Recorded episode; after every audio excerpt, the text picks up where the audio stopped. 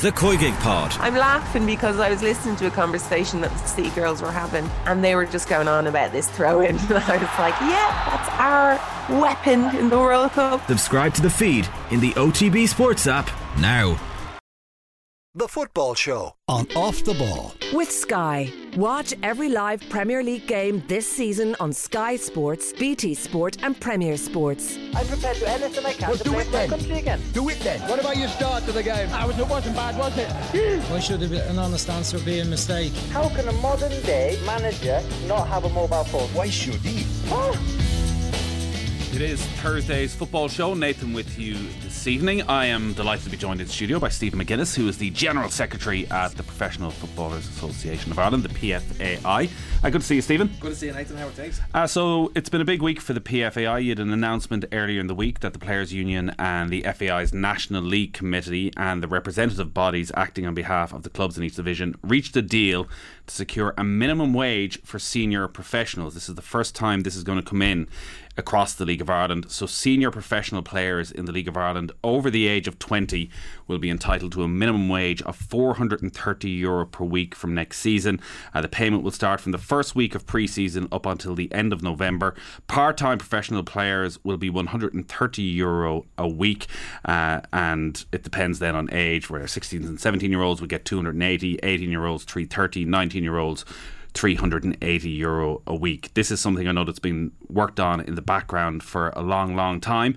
Uh, how involved have the clubs been in this? And Yeah. how has it gone down with the clubs? Yeah, I, I suppose, uh, first of all, we had met uh, on the 18th of April, so it's way back. Uh, we met with the NLC, as you said, um, that have representatives from the Premier Division, representatives from the First Division, and represent, re- representatives from the women's game. Um, so we had presented to them um, some of the numbers that you had said there, and, and obviously we went through with them what we felt uh, was reasonable from a, from a player's perspective. We had done a huge body of work uh, in the off season last season with the players trying to analyse how many hours they do, analysing all the aspects of being an elite professional footballer. So um, what then happened was in our in our naivety, we thought the NLC was actually a body who represents that that group represents the clubs. We actually found out at the end of the meeting they actually don't. They are a voice for it, but that the PCA, which is the Premier Clubs uh, Association, and the First Division Alliance are actually the groups, which are all the members. So that prolonged all the discussions because they had to keep going back to obviously a bigger group of of, uh, of of clubs, and that We need a few more committees, really. yeah, we need a few more committees. But I suppose the one thing, and there was some comment on this that I'd seen on social media, was that some of the bigger clubs had driven this, or you know, that actually wasn't the case. Everybody had a had a had a had a piece to say about this thing, and it did take a long time. I was f- frustrated a number of times by how long it took. But um, look, at the end of the day, it, it's got to where it's got to. We would be um, bitterly disappointed with the with the, the wage for a part time professional player of 130 euros. I- think that's that is on the level of exploitation in, in our opinion. Um, so it's work to do, Nathan, from our perspective, to have a look next season at exactly now in that arena how many hours are actually them players doing, particularly with new teams coming into the first division this year. There's a hell of a lot of travel in that division, and the expectation uh, of players at 20 years of age and above on 130 euros. That's something that we're going to look at.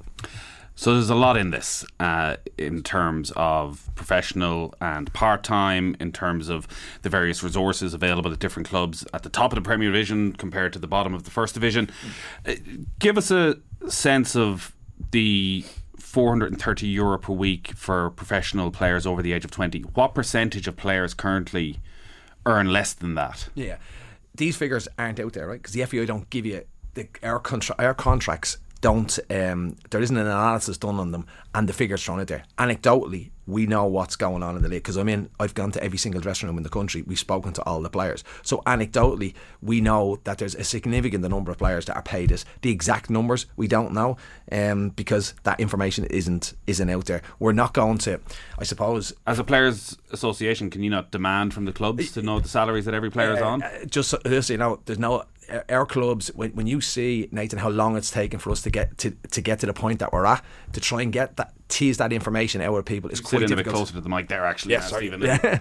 is that it's quite difficult to get that level of information. But we know that um, from from being around the dressing room. That is a significant amount of players who are on uh, less than the 430 that we've got. I think it's important as well for the listeners to know as well that when we we actually look for 420 was what we look for. The clubs actually came back with a higher amount for the full time. So, so, so, how was that worked out? How was the 430 euro per week? Yeah, so so what so what we were looking at was the minimum wage, obviously in the country. We looked mm. at what, what the minimum wage was in the country, and we felt that 420 euros reflects sort of um, the work that an individual would do in the professional arena as a minimum wage. And the clubs looked at it and came back and said, actually, we actually think it should be slightly higher, and we're happy with 430 euros in the part time side of things, it was a little bit more difficult. We worked out that 18.02 hours is what players were doing, and we multiplied that by the minimum wage, and that's where we came up with the 190. So, so that was the first division one was done, or sorry, the part time one was done on hours, and the the Premier Division was done on salary what's classified as work for a footballer? Yeah, and, and this is the, this is the, again the question that keeps coming up. Um, it, it's it's felt that, and there's loads of little terms on this. Like, is it when they arrive at the training ground? Is it when they actually go on the field to play? Is it uh, where where does recovery, where does rest come into this? So the salary element that was what we wanted, and to be honest, in the first division we wanted a salary as well. But when we started to, to look at it and started to debate it, people would start questioning hours. So then we, for part time professionals, we started looking at digging into the hours, and that's where we came up with the 190 is it right that the minimum wage is the same for Premier Division clubs and First Division clubs, um, considering the difference in revenue by and large, even from the difference from the top Premier Division clubs to the bottom Premier Division? I clubs? suppose if you look in the in the Premier Division um, at the moment, um, there is eight or sorry next season there will be for for sure eight full time professional teams potentially uh, two part times, which would be Drogheda and UCD. And depending on the result on Friday, if Waterford were to be promoted, we would only have currently Drogheda United as the only part time team. So that argument is not there in the Premier Division. So there's only one team that could potentially be part time. Everybody else is full time. So it's a level playing field, bar one team. who have already said, by the way, who who have, who the chairman has come out looking for investment, saying they will not stay mm. up unless they go full time. Yeah, so that's Drogheda. That's Drogheda. Uh, the professional and part time, uh, I often find confusing when you talk to players who are part time. Part time would imply that you could have a job elsewhere, or a lot of them are students, I imagine, who are mm. part time.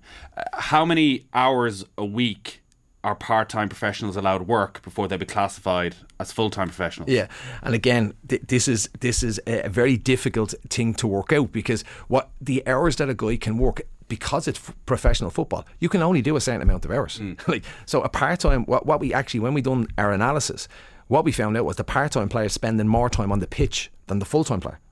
Because the part time player doesn't have the resources that the full time has. So, all the analysis stuff has been done on the pitch.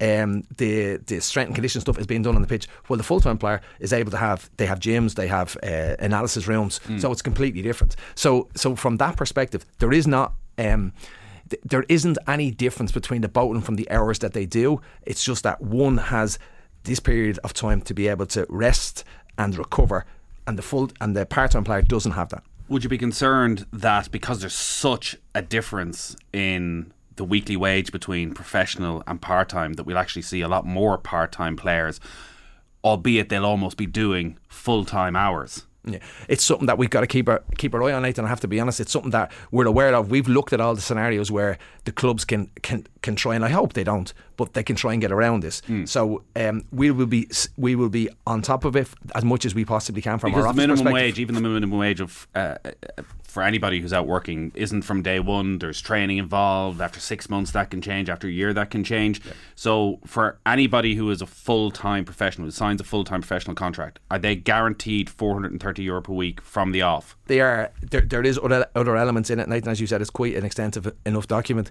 If the player's getting uh, his accommodations being paid, that can drop by another hundred. If he's getting educated at degree level, that can drop by hundred again. So, so if these are factored in, because what we're trying to do, is we're trying to encourage clubs as well to make links with universities, trying to build in education into this as well. So, so elements of this um, can can ensure that if the clubs are investing into the player, that there's something in it for them as well. I know you say you don't know uh, exactly the wages that every player is on, but surely you must have taken into account the impact this would have on a lot of clubs. I'd imagine this is going to substantially increase the wage bill at a lot of clubs. Isn't it terrible, Nathan, that we're talking about right this this increase in the wage bill when we're talking about the minimum? I, I like, absolutely like, understand like, that, and I think everybody would say that 430 euro is not a lot of money in uh, a cost of living crisis. That it is the bare minimum. Yeah. But also the eco financial ecosystem around the League of, of Ireland is a complete basket case compared to every other league. There is no financial revenue from television rights whatsoever. Correct. Correct. It's incredibly difficult for clubs to bring in extra revenue. So I'm sure, like it is a meritocracy after all. That yeah. you know, generally, the higher the wage bill, the more successful you're going to be. Clubs would like to have better players, but they simply can't afford to pay, pay them. Yeah, but we have to have we can't have exploitation in a league like this. So what we've got to have is we have to get the, the base in first. So let's get the minimum wage in. Yes, it may affect up the ladder. It may affect the top players, may have to get paid a little bit less. Um, but there has to be fairness here and that's all we're looking for. All we're looking for is fairness, and we're not we're looking for players not to be exploited and for the minimum wage. And by the way, all we're talking about is is the law here. I'm not talking about bringing mm. in something that's beyond that. We're talking about bringing in uh, the law around holiday pay, which is a huge issue for us for years. When no player was paid holiday pay, we had issues with players not getting paid in pre-season, being paid half week, all this type of stuff. That's now being cleared up, and it's a hugely positive step. And there has been, as I have seen, not one club that I'm aware of has come out and criticised it. Not one. Um, I haven't certainly not publicly as of yet. Well, well, I would encourage a club to come out and say and say give me give a reason publicly of why they don't think the minimum wage is the right thing to do. Are there potentially issues for clubs? And uh, again, there's not many clubs in this position who have signed long-term contracts with players who have a wage bill and they have players on substantial wages who now have to increase their overall wage bill to bring other players at the lower end into this. That could put them in financial difficulty. No, is the answer. No, because what we have is the only clubs who are offering um, big long term deals are our top clubs, and our top clubs don't have an issue with this. Like, don't forget, and just go back to the point I made to you earlier, Nathan. The Premier Division clubs raise the minimum wage. You don't raise the minimum wage if you can't afford it. Mm. So, er, so the Premier Division clubs raised the minimum wage that we looked for from 420 to 430. So that meant that when they looked at their finances, which they have have uh, had over eight months to do, um, they, like don't forget this started in April. People think we just started negotiating last week. No, we didn't. Um, so from that side of things, there is no issue. And then when you go into the first division, there ain't nobody on two year deals in the first division. So we're not that issue that you've brought up there is not an issue in this league. Uh, you are the players' representative body, so I have to assume you have a mandate uh, to go and chase this. Because was there any questions raised about those players from those players at the top clubs who are earning significantly more than this? As to the fact, as you say, it may it may mean those players have to take a bit of a cut if clubs are to stay. Yeah, it depends. I, their, I, suppose, like when budget. you, yeah, when you see like like we, we had a, obviously a players group who worked on this. So it was Roberto Lopez, it was uh, Brendan Clarke, it was Lee and Andy Lyons. Roberto Lopez was one of the best players in the league, and it, this doesn't this won't affect Roberto Lopez. It doesn't affect Andy Lyons. It doesn't affect Brendan Clarke. They're doing it because it's the right thing to do. They they want a league where everybody is treated properly, and that's ultimately why we've got to where we've got to. And I, I think you see the power of the players. I, I know Andy done an interview there earlier where um, when he sat in front of the FAI, when a player speaking, it's far more powerful than than the association because this is the guys who it affects. Like, and Andy was that player. Like, I've I've messages for the last three days from players who are now playing in England saying, "I wish I was on 430 when I was 20 in the League of Ireland because they weren't." Like, and mm. like I go to the likes of Danny Mandroiu and guys like that who weren't getting paid 430 when they were 19, 20 years of age. So it's a huge step forward. It, it's a it, it's it's a game changer in relation to to where relationships need to get to as well because I think there's an understanding from both. Like we we we have we have there's parts of this deal that the details of it we can go into, but where we've we've conceded on certain things to make it better for the clubs. What did you concede on? So on um, on the domestic training compensation model, currently a, a club must um, pay a player um, when his contract's up to retain the right to compensation for him. They must keep paying him right? So the player can allow that to go on for as long as he wants, right? Without having to sign a contract. So, for example, Andy Lyons last year with Bohemians could have gone on trials to England. He could have gone to Shamrock Rovers, trained with them and all the rest, and both had to keep paying him for have the right for compensation. Right. What we've conceded on that is we have said, do you know what? That isn't actually fair and it's actually not right. So what we've said is now the players must make a decision by November 30th on what club he's going to is he going to re-sign for that club as retention or is he going to move to another club? So what that does now is it leaves the club now making its decisions better and earlier. And so there is concessions from our perspective. We also get, had to concede on the 190 we looked for. Mm. It ended up at 130. So there is concessions there. I'm not happy with the 130, but there is concessions. Oh, sorry, who was pushing for the 130? I would say there's a, a cohort of clubs in the first division who want the league to go backwards. Right? They they have no intention of pushing this league forward. They want it to to they want the issue, Nathan, is they want control of the players because our, the option for them, if it was one, is to turn the player into an amateur. There's no problem. Like you have an amateur player, you pay him expenses, that's fine. But the clubs want the control of being able to retain the players for next season, so they'll be able to get a transfer fee for them. But surely that needs the FAI in that s- scenario to come in and say, actually, this is going to be a part of the licensing agreement. We all agree 190 euro, even for an amateur player, Hmm. it will barely cover uh, your rent. And never mind anything else. you're that talking that those players shouldn't talk- be, uh, yeah. those teams shouldn't be given any sort of power. Uh, and the, the problem there, Nathan, is if you go too high on it, right, and you go 190, then everybody turns amateur, and now you're back into a cash culture. So there's a balance there. But in that scenario, don't you need to say if you're turning amateur, you can't play in the League of Ireland? sorry, now you're speaking my language because I don't think in the League of Ireland, in this again, personal opinion, I don't think amateur teams should be in the League of Ireland. That's my personal opinion. But are there Um, amateur players playing in the League of Ireland? There's loads of them. There, there, there's loads And of them. I tell you, there's, there's an amateur player going to play in the cup final. What do you mean by amateur? As in, he hasn't. He's not a professional. He's not on a professional. So he doesn't contract. receive any No, payment receive no at payment. all. Yeah, no. But is that his choice? Um, it wasn't his choice. It wasn't his choice because at the moment, and this is it, something that, that Right, and it's two. It's it's, It's a it's two-way Shelburne against Derry City playing in the, in the League Gotcha. of Ireland. Gotcha. So we're talking about two of the biggest clubs in the country. So a player's going to play in the cup final who isn't being paid. correct. That's insane. This is the League of Ireland. But surely that player is making that decision himself. I would say that that player has made that decision in in the last couple of weeks. I'd say, yeah. I'd say the club. I, I would say the club has. So has, is this a scenario where the player was previously being paid, their contract was up, and he No. had the choice of leaving No, or no. staying for the cup final? No, no. What this would be is like in a lot of clubs around the country, it would be a young player coming through the ranks and and being an amateur all the way, and then breaks into the first team or is in around the first team, and then they go, oh, now we want to offer you something. So he wasn't on something earlier. Right, and and the way I would like to see this this work would be that after a certain amount of games, it's part of our discussions the FAI, which was there's other parts of it that would knock back. Sorry, just just because I, like this, I think people are going to find this fascinating that somebody could play in such a high profile game. Hmm. Uh, I'm going to as- assume it's a Shelburne player because Well, I wouldn't. I'm not going to say uh, Okay, what, well, what the Derry, is. Uh, Derry City 'cause I are don't- I don't- obviously owned by a billionaire. Uh, yeah, I- I don't- I don't think it's- I don't think it's fair to- to name sorry, anybody, but It's just- either a Shelburne player or a Derry City player. Correct. yeah. Is it is is it a case that this player has backed themselves and has said I'm going to stay amateur and not sign a professional contract? So if I go in a man of the match in the cup final, I can sign for whoever I want in a week's time on a good wage. No, it doesn't really matter to be honest with you whether he's amateur or pro because there's still compensation, Joan. So it makes actually actually no difference. So he's, there's going to be compensation on him either way. So the, if he signs a contract, well then um, the club have control. Obviously, if they don't, they're still training compensation due, due on him up to a quarter of a million euros. So, so I, I have to say I'm a bit shocked by that. I would have thought maybe at the the lower rung of the first division that would be the situation.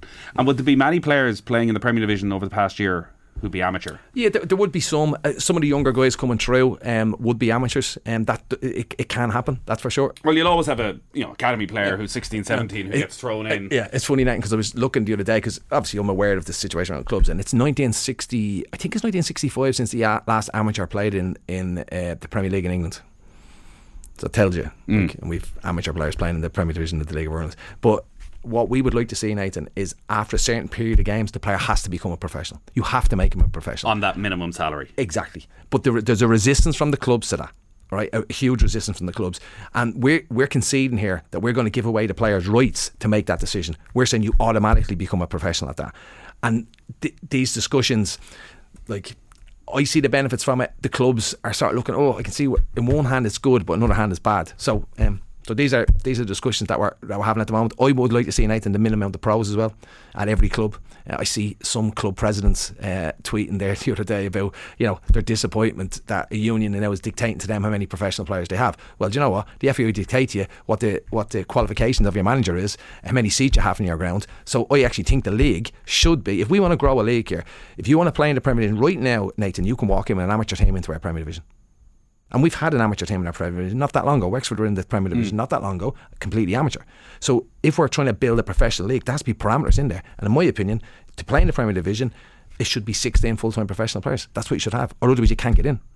Uh, and just on those amateur players, then in the first division, in terms of percentage, because some players want to be amateur and they, you know, they have successful careers outside of football and they don't want that full commitment and they want to be able to step away when they want to step away. Are the vast majority of them players who would prefer to be either part time or full time professionals? I think when you uh, and the Curran was was at our um, launch uh, yes or on Tuesday, and he spoke about the next move for Treaty, and the next move for Treaty is to be professional. Like that's the next move. Every single player, in Nathan, that plays in the League of Ireland wants to be a professional. I don't. I have never met anybody who doesn't want to be a professional footballer. They want to be professional. Um, and, and things you made some great points out around it. We all know this. No TV deal. You know, revenue streams aren't what they want to be. The investment from government, the investment from the FAI in the league, and I and I get all that. Um, but at the end of the day, every player wants to be a professional footballer, and all we've done in the last couple of days is give them a platform to start from. Uh, the other thing that often comes up when it comes to players' contracts is the 52 weeks of the year. Yeah. Uh, and, you know, teams almost delaying their preseason or their official start of the preseason so they don't have to pay them. And your contract is up the second the season finishes. What do you do for the three months in between? You go, go on the dole, presumably, an awful lot of players. Has there been progress as part of this that yes. players have to be paid for the full 52 weeks of yeah, the year? Yeah, we're getting there, Nathan. So we're now we're now down to four weeks. So we get players paid November 30th. Preseason starts first week in January, so we've got the week of month of December. The gap has gone so close that a lot of clubs now are actually just saying, "Well, look, for the sake of four weeks, we'll actually pay them that extra four weeks." So we're we're, we're getting there. We're, the squeeze is we're squeezing it tighter and tighter and tighter. So yeah, if you're on a one year deal, um, your contract runs out, you sign another contract, and it starts on the fourth of January. There is that month, but we're getting there. Um, we're only like as you said, it was three months at one stage. It's closing up now to play devil's advocate in this because I, you know I think it's very hard for people to make a case that players shouldn't be paid 430 euro per week. Mm. Do you see there being a reduction in the amount of full-time professional players within the league because of this? So if you're a Bohemians, for example, and you have players who are on 300 euro a week, who are 17, 18, 19, good talents, but yep. we know in football an injury and there's no guarantee they're going to move on to England, the club will ever make money off them or that they'll ever become first team players. Yeah. But you want to give them a chance at being a full time professional, see how they progress. That now, instead of having 10 of those players mm. at 18, 19, you go, well, we can only afford to five of them. And then five players are stuck on 130 euro a week or going back being amateur or just falling out of the game completely. Yeah. It, it, look, it, it, the economics of this will work itself out. What I do see and where I see the advantage of it is that I'm aware of players who are paid full time professional players at, at one of our top five clubs this year, the number of them on 200 quid a week, full time. Right? Um, the minimum wages come in. The club has decided now that they can't afford 430, so they're going to let them go. If they were still on 220, they would be retained by the club and kept there again, and probably not playing the games again. So there's an advantage to the 430, you know, because mm. the 430 now means that the retention won't happen because they can't. They're looking at the player and going, 200, I'd keep him because he might do something down the line. We might throw him in for the odd game. But now it's 430. Now that decision now is that we're gonna we, we have to move him out. What that then opens up is an opportunity then for him to go to another club. Now the next club looks at him and goes, okay, young player coming out, looks good. He's maybe played eight, nine, ten games in the first first game, but he's costing us 430. But the difference is he's no training compensation on, so he's a free agent. So so there's a give and take in all these moves. Uh, we do need to take a quick break. Uh, Stephen McGuinness, the General Secretary of the PFAI, is in studio with us. All our football coverage is brought to you by Sky. You can watch all the football you love, including the biggest Premier League games every weekend live on Sky. There's uh, plenty more I want to talk to you about what's going on in the PFAI at the moment as well around the women's game. Uh, we'll take a quick break. Back in a moment. Don't miss Wolves versus Arsenal on Saturday Night Football. Live only on Sky Sports. This is Newstalk.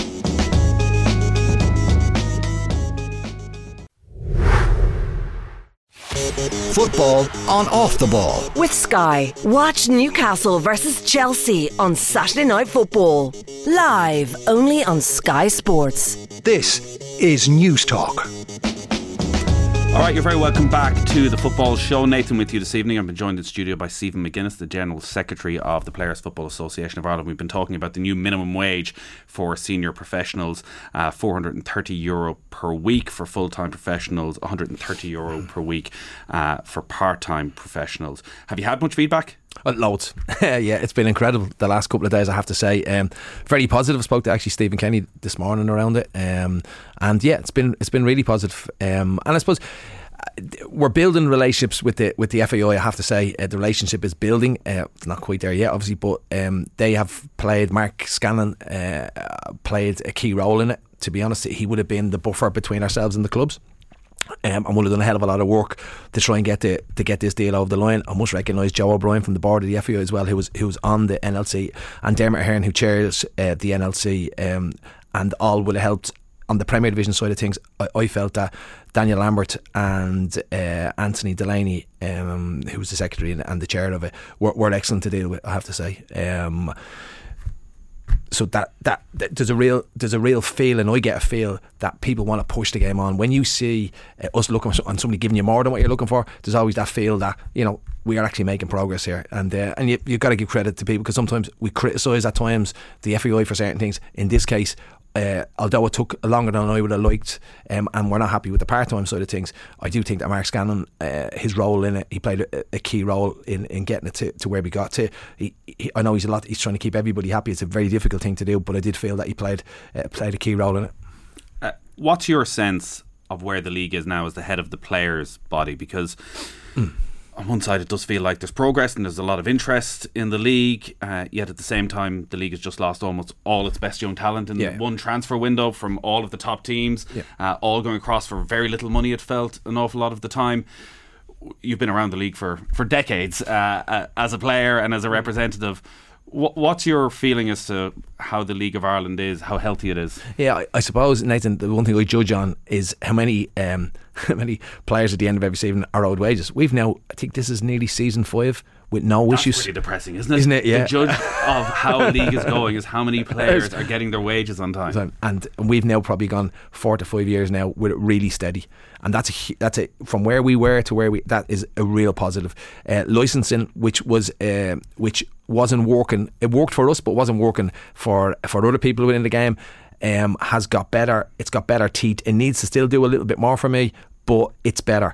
I think the get the game is in a, is in um, is in better shape. I think there's better people running the club, running for the right reasons. Um, and I, I think in general, in general, things are really really good.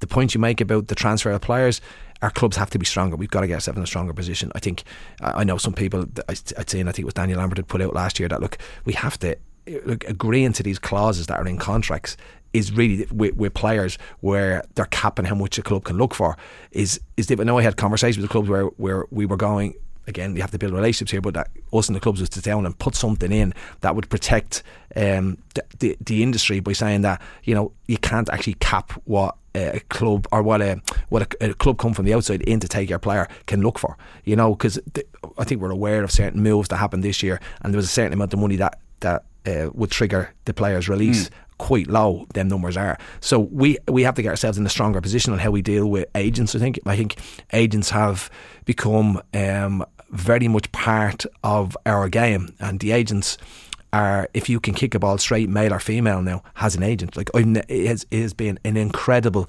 last three or four years. And how are you player. approaching that as the players' organisation? Because I know a lot of people around the league would have a lot of questions about the, a lot of the agents who have come in over the last yeah, years and, and, whether they have the best interests of the players at heart. I agree with you. And um, this year we're looking to have four uh, youth advisory seminars around the country where we're trying to advise parents and young players because they are they're not signing players up when they're 23, 24. They're signing up when they're 15 and 16. So we need to get in before that. And what we're trying to do as well is educate the players before they become professionals of what you're actually getting involved with.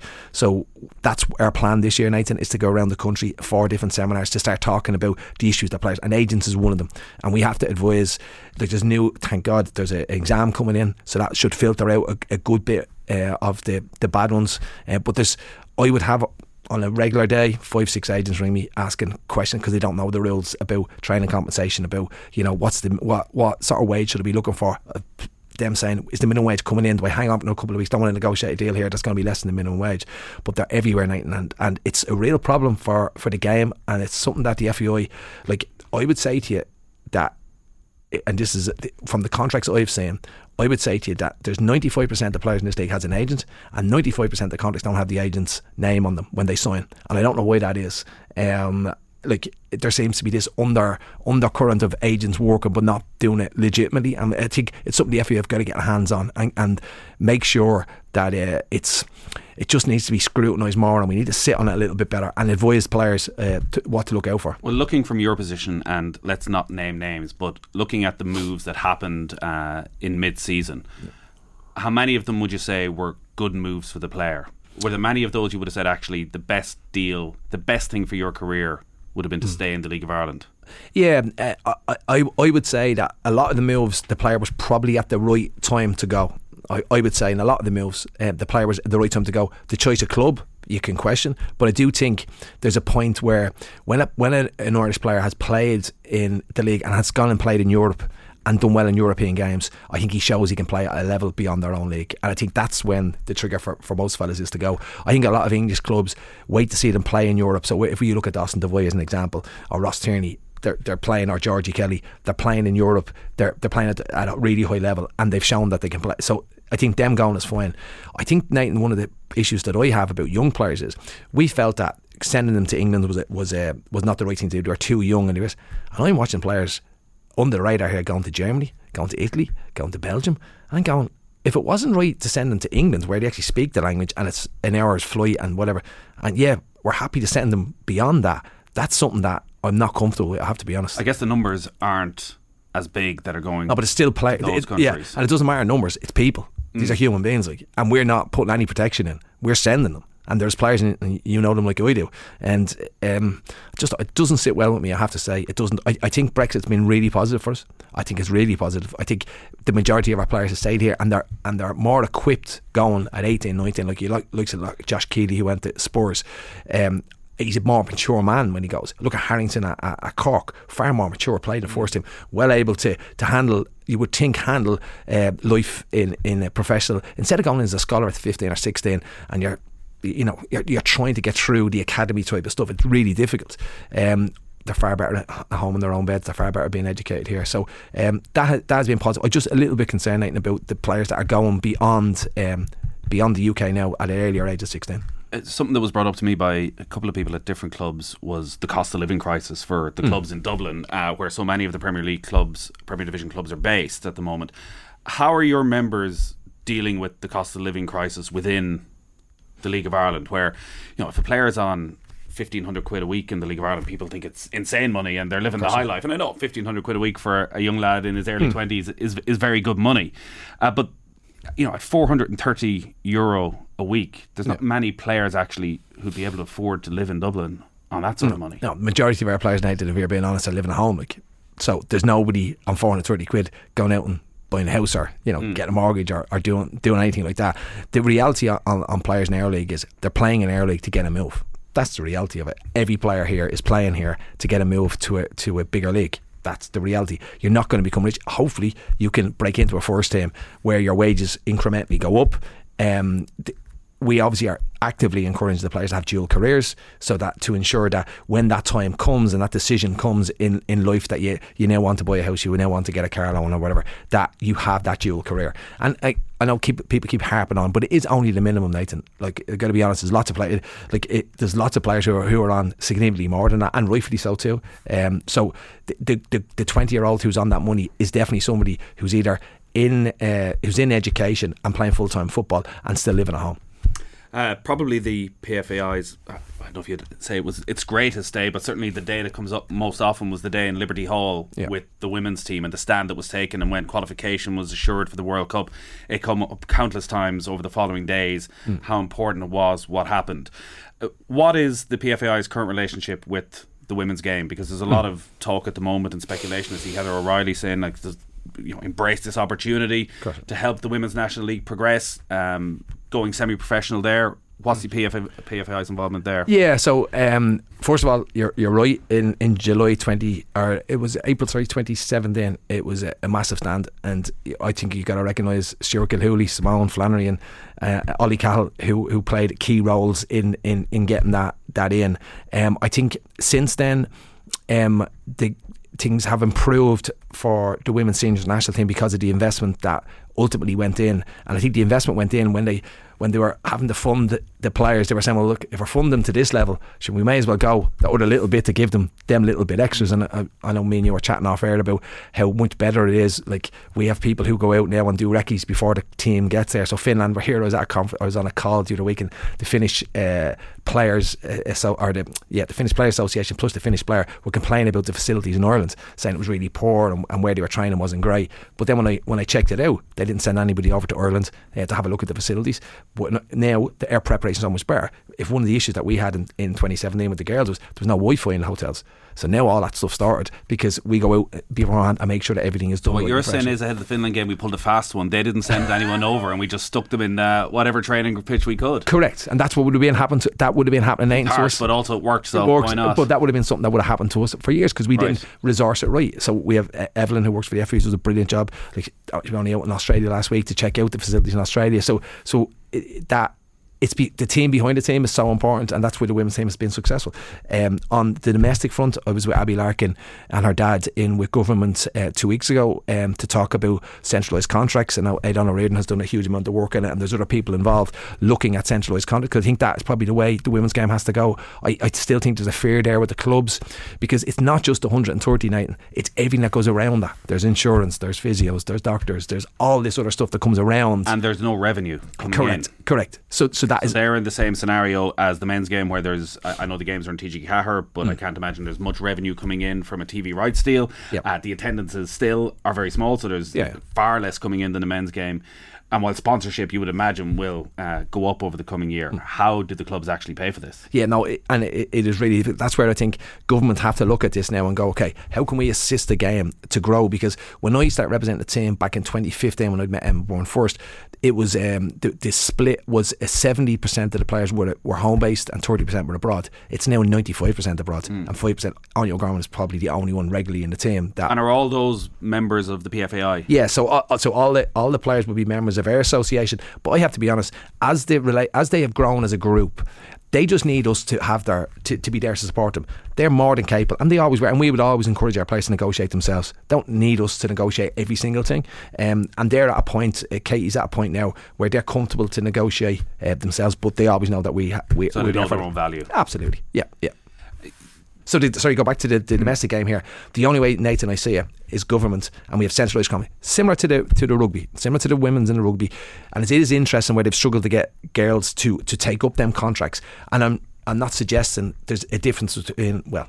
Rugby and, and soccer, there is a difference because you have to go through a college uh, system and that you don't have that in football. So I would say that if you are offering uh, them types of contracts uh, in the women's game, I think you'd have a lot more players taking them up. Um, I do see that model poten- it will happen. When I don't know but it will happen. Uh, and I think 30 players in centralised contracts with a 10 team league with three players from each playing in each team is I'd love to see it. I'd love to see it in Abbottstown players training full time um, and giving them that platform to be uh, professional players and to increase obviously from an international perspective uh, make our international team better. So uh, part of uh, the issue with all this is obviously money, and it all comes back to money and getting revenue into the game. And I'm, I'm still shocked by how far behind it feels that that sort of financial ecosystem is around even the League of Ireland. That more. More companies aren't realizing how grassroots it is. That connection you can make that seems to be there with, say, the GAA and, and the rugby. I'm going to ask you now because you spent so long uh, out sitting alongside uh, John Delaney, and uh, I used to meet you out in the FAI, and it was these bizarre scenarios. I remember interviewing John Delaney out there one day at uh, about the League of Ireland. I think it was one of your last crises uh, alongside Yep. John Delaney. Was it Limerick players who weren't being was, paid at the Yeah, time? it was, yeah. And uh, interviewing John Delaney in the FAI boardroom, and then running around to literally the back garden of the FAI and interviewing you straight afterwards to get your reaction back in. But you would never talk to each other. No. Uh, how's the relationship now with the FAI? Um, it's it's building. I think it's building. Um, it's um, it's a lot more collaborative. Um, we we we speak a lot more. There's a more structure in, in regards to, to conversations. There's still there's probably still trust issues there that we're still not not there yet. I don't think uh, there's a lot happened, Nathan, and it's very hard to let what went on What, before. what are the trust issues? I would say that um, there's still there's probably a still feeling from our organisation that the players still don't have the platform that we want and we would like. Within the game, everybody has a, a platform to bring their issues forward. We don't.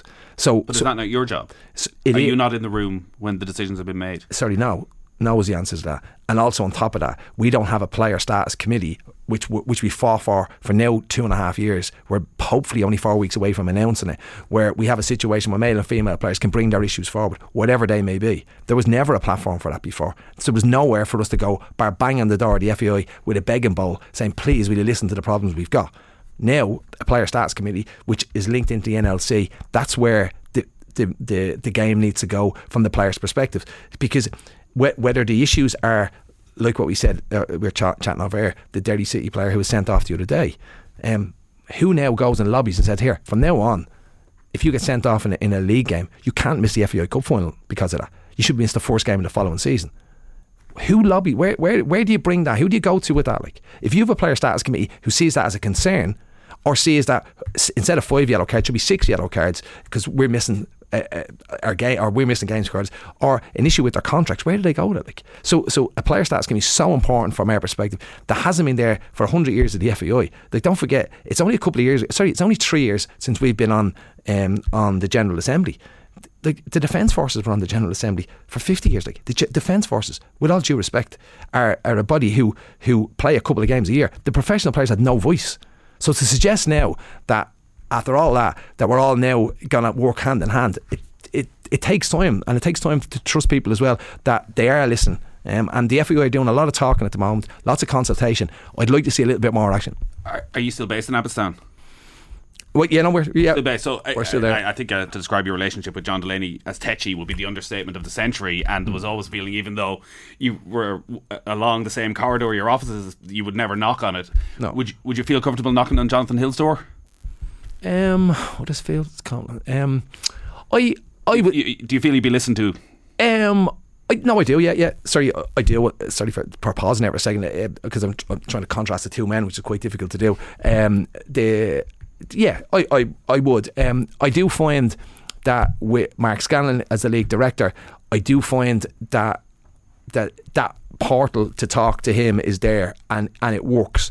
Um, what had happened, as you know, before was the previous CEO, who I just don't like saying his name.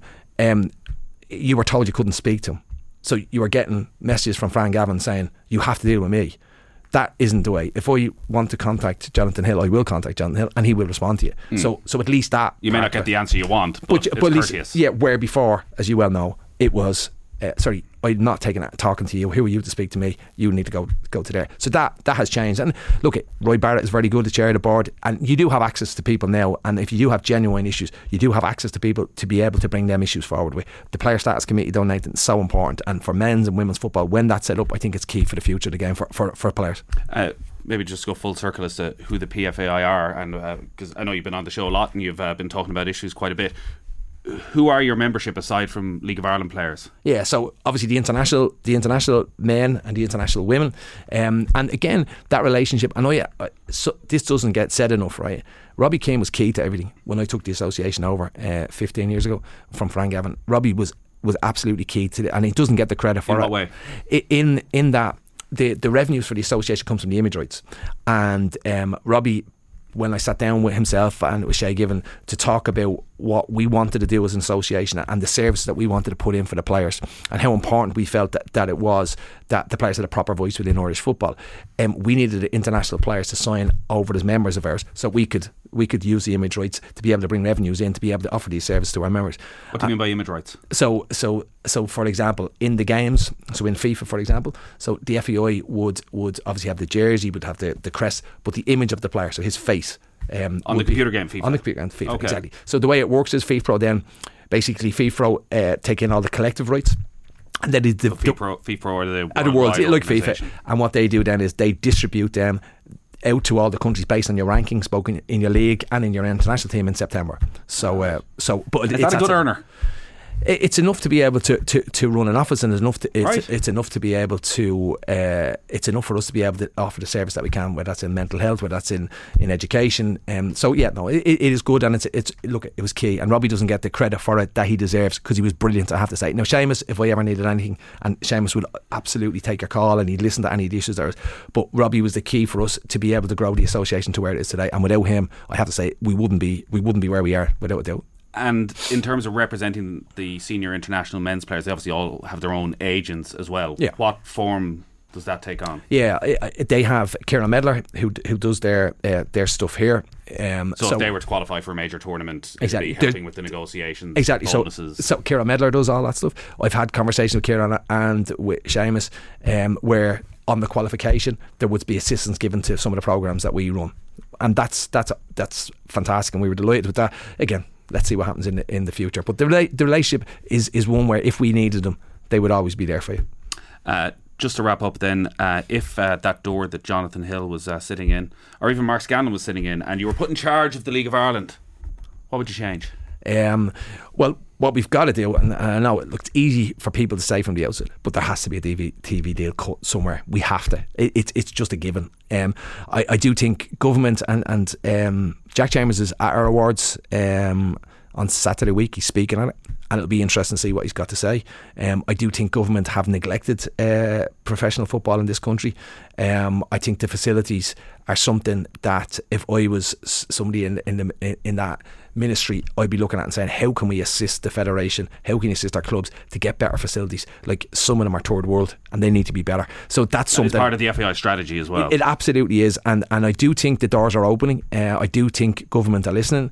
Um, I, I'm delighted that Jack is coming to our awards uh, on Saturday, and and we look forward to what he's got to say uh, on on some of these key issues. I see Alan Mannus is nominated for Player of the Year in the PFA Awards, so the, the whole thing's in disrepute already. Yeah, well, with the team of the year, Nathan comes out uh, comes out tomorrow, so I think you might even be more disappointed. Wow. All right. Uh, Stephen, always a pleasure. Thanks a lot for coming Thanks in. a lot, Nathan. Football on off the ball. With Sky, don't miss Wolves versus Arsenal on Saturday Night Football. Live only on Sky Sports. This is Newstalk.